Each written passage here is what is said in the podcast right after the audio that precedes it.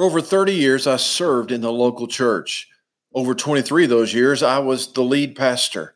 And it never failed. People would come to me and they, they would say, Pastor, I really want to study God's word. I really want to grow deeper in God's word. But when I read it, I really just don't know. I just don't understand it. I don't know how to study the Bible to help me. I get so frustrated because they would start out every January with good intentions, and by the time February came, they're like, "I'm checked out. That's all I could I can read."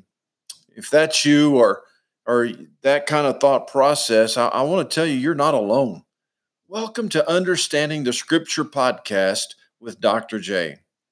Bible reading, for the most part, would mean people just checking off another box of uh, so that their spirituality level could go up a little bit, or at least maybe their guilt would say, "I've at least read God's word some." And I would encourage people not to worry about the volume of what they read, but to just read the Bible until they would learn something and then write that down people would say, But I want to learn some more. I want to learn a deeper depth and truth that God is trying to communicate to me. And so I'll begin them on a process that would say to them, Listen, first of all, the Bible is not meant to be read in one continuum from Genesis to Revelation. You need to understand that between Abraham and David is 2,000 years, between David and Jesus is about a thousand years. Between Jesus and today is over 2,000 years. I would then open their Bible for them and I would take them to the, the two blank pages, usually after Malachi and before Matthew. And I would say these blank pages represent 400 to 450 years of history. Well, that's longer than the United States has been in existence. And then I would say to them, just think about how much has changed in U.S. history since uh, our, our founding fathers until today just dealing with that culture. And so, if you're going to understand the Bible and you're going to understand Scripture, then you have to understand what's taking place and transpiring during that time. So, you begin to read the Bible and you begin to want to develop a greater understanding of the Bible. My friends at the Center for Holy Land Studies teach that in order to understand Scripture, you don't just pick up a Bible and begin to read it. You just don't start in Genesis or Joshua or Hosea or John or James and just begin to read the Bible, then interpret that part portion of scripture with, within your current culture, the current history, the current geography, and, and your spirituality. You and I have to enter into the specific time, the specific place, and culture of the time that that particular passage that you are studying has been written in order to begin to understand what's what is being written. So again, my friends at the Center for Holy Land Study teach us that every passage in the Bible has at least four dynamics that you have to understand or you have to grasp and consider if you want to properly understand the portion of scripture you're reading. You have to understand culture, you have to understand history, number two. Number three, the land or geography. And then number four, the spirituality, which is the most challenging for us because we typically approach a passage of scripture within our own spirituality. So today, in this podcast, I really just want to focus in on one of these dynamics the dynamic of culture. So let me just mention a few things about culture to get your brain to thinking about this. So, the world that Jesus, remember, I talked about those two blank pages between Malachi and Matthew. The Old Testament and the New Testament was 400 to 450 years. And the world that Jesus is born into is really heavily influenced by those two blank pages in, in, in, in time. Now, we often refer to those two blank pages as the silent years because most of the books that were written during that time frame were not canonized that means that they did not make it into the Bible. And as a result, a lot of Christians don't know much about the time period, which was actually pretty tumultuous and volatile during the time that Christ was born. That was the time period that included Alexander the Great and the Hellenistic uh, culture from the East. And then there was a transition point at some place, at point in time. Before the birth of Jesus, to now we have Rome and, and their influence upon culture. And those two powerful cultures, which had an incredible influence on the thought process of people during this time period. For instance, during this time period, there was this growing desire for redemption from the Jewish people, that they were looking for a Messiah. It was so bubbling to the surface of the culture. The Jewish people were waiting for God's Messiah so he could address the pressing issues of the culture that was born in that day. And that is the culture that Jesus was born. Also, during that time period, you discover this trilingual environment.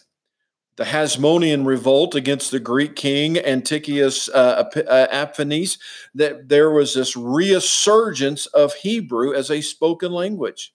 And that would have been the world that Jesus was born.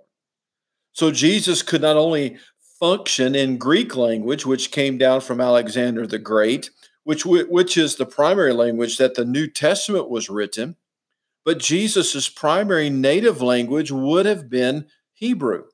And because of the influence of that Persia had, the language of Aramaic also plays a role within the culture of the New Testament. So you can see very quickly if you're going to begin to move past this checking off a box and reading a scripture, and you're really going to be able to want to understand scripture, then you just don't pick up the Bible, pick a place to begin, check your box off because that's what you've read, and think, well, I now have a proper understanding of what I'm reading. Well, let me give you some examples. Here's what's taking place between the Old Testament and the New Testament. Culture from the land of Israel has shifted and evolved. Now, we tend to read the Bible and not realize that the cultural shifts take place.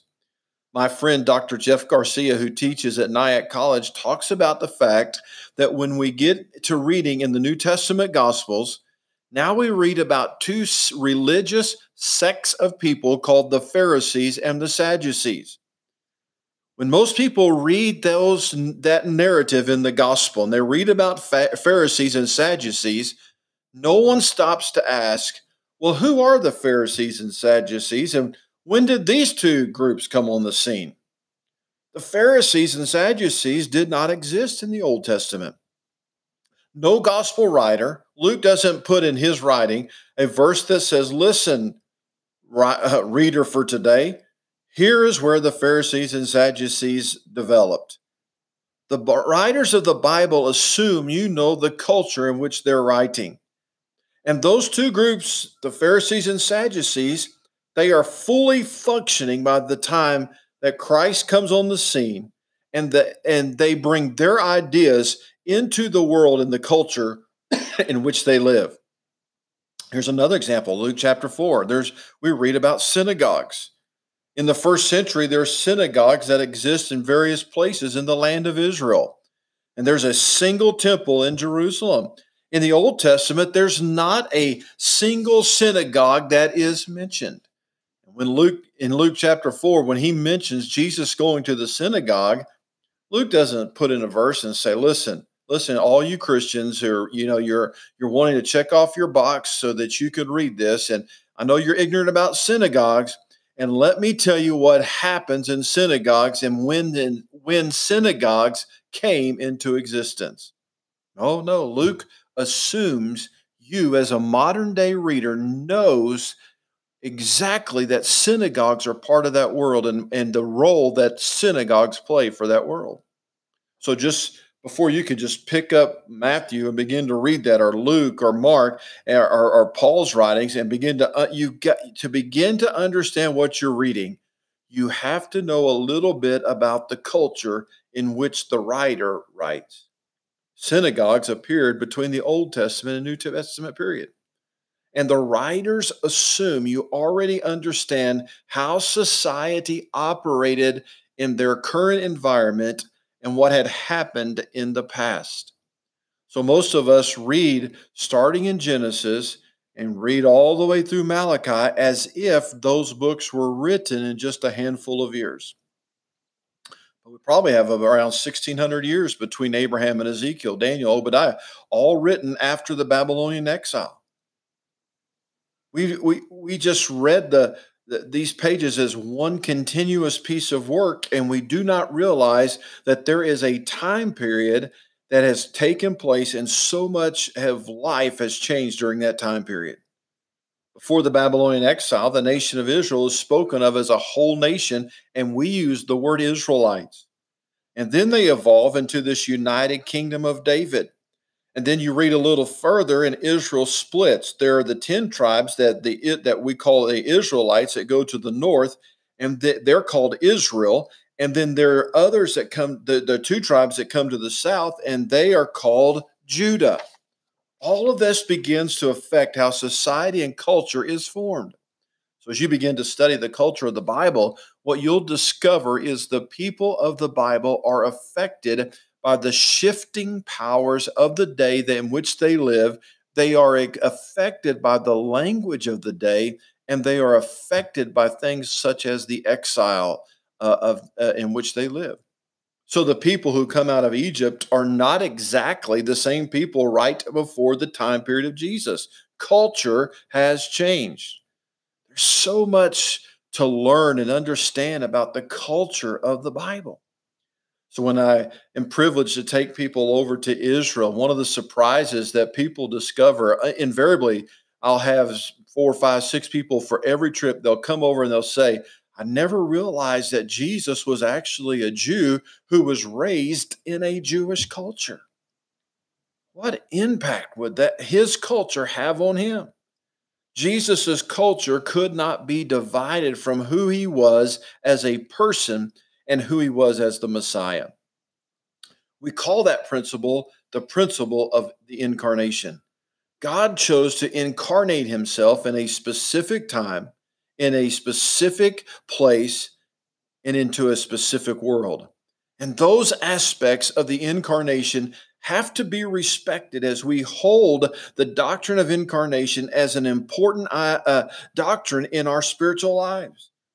Incarnation is not just simply a spiritual event, it, but it, it is God entering into a culture and he is working through that particular culture of his day from Jesus's language to his religious practice of going to, to the synagogue, to the terminology that Jesus would use and uh, to, to craft and to carve out his identity as the Messiah. They are so crucial to you understanding who Jesus was. So as a person, as a student of the Bible, you just you cannot take away the Jewishness of Jesus.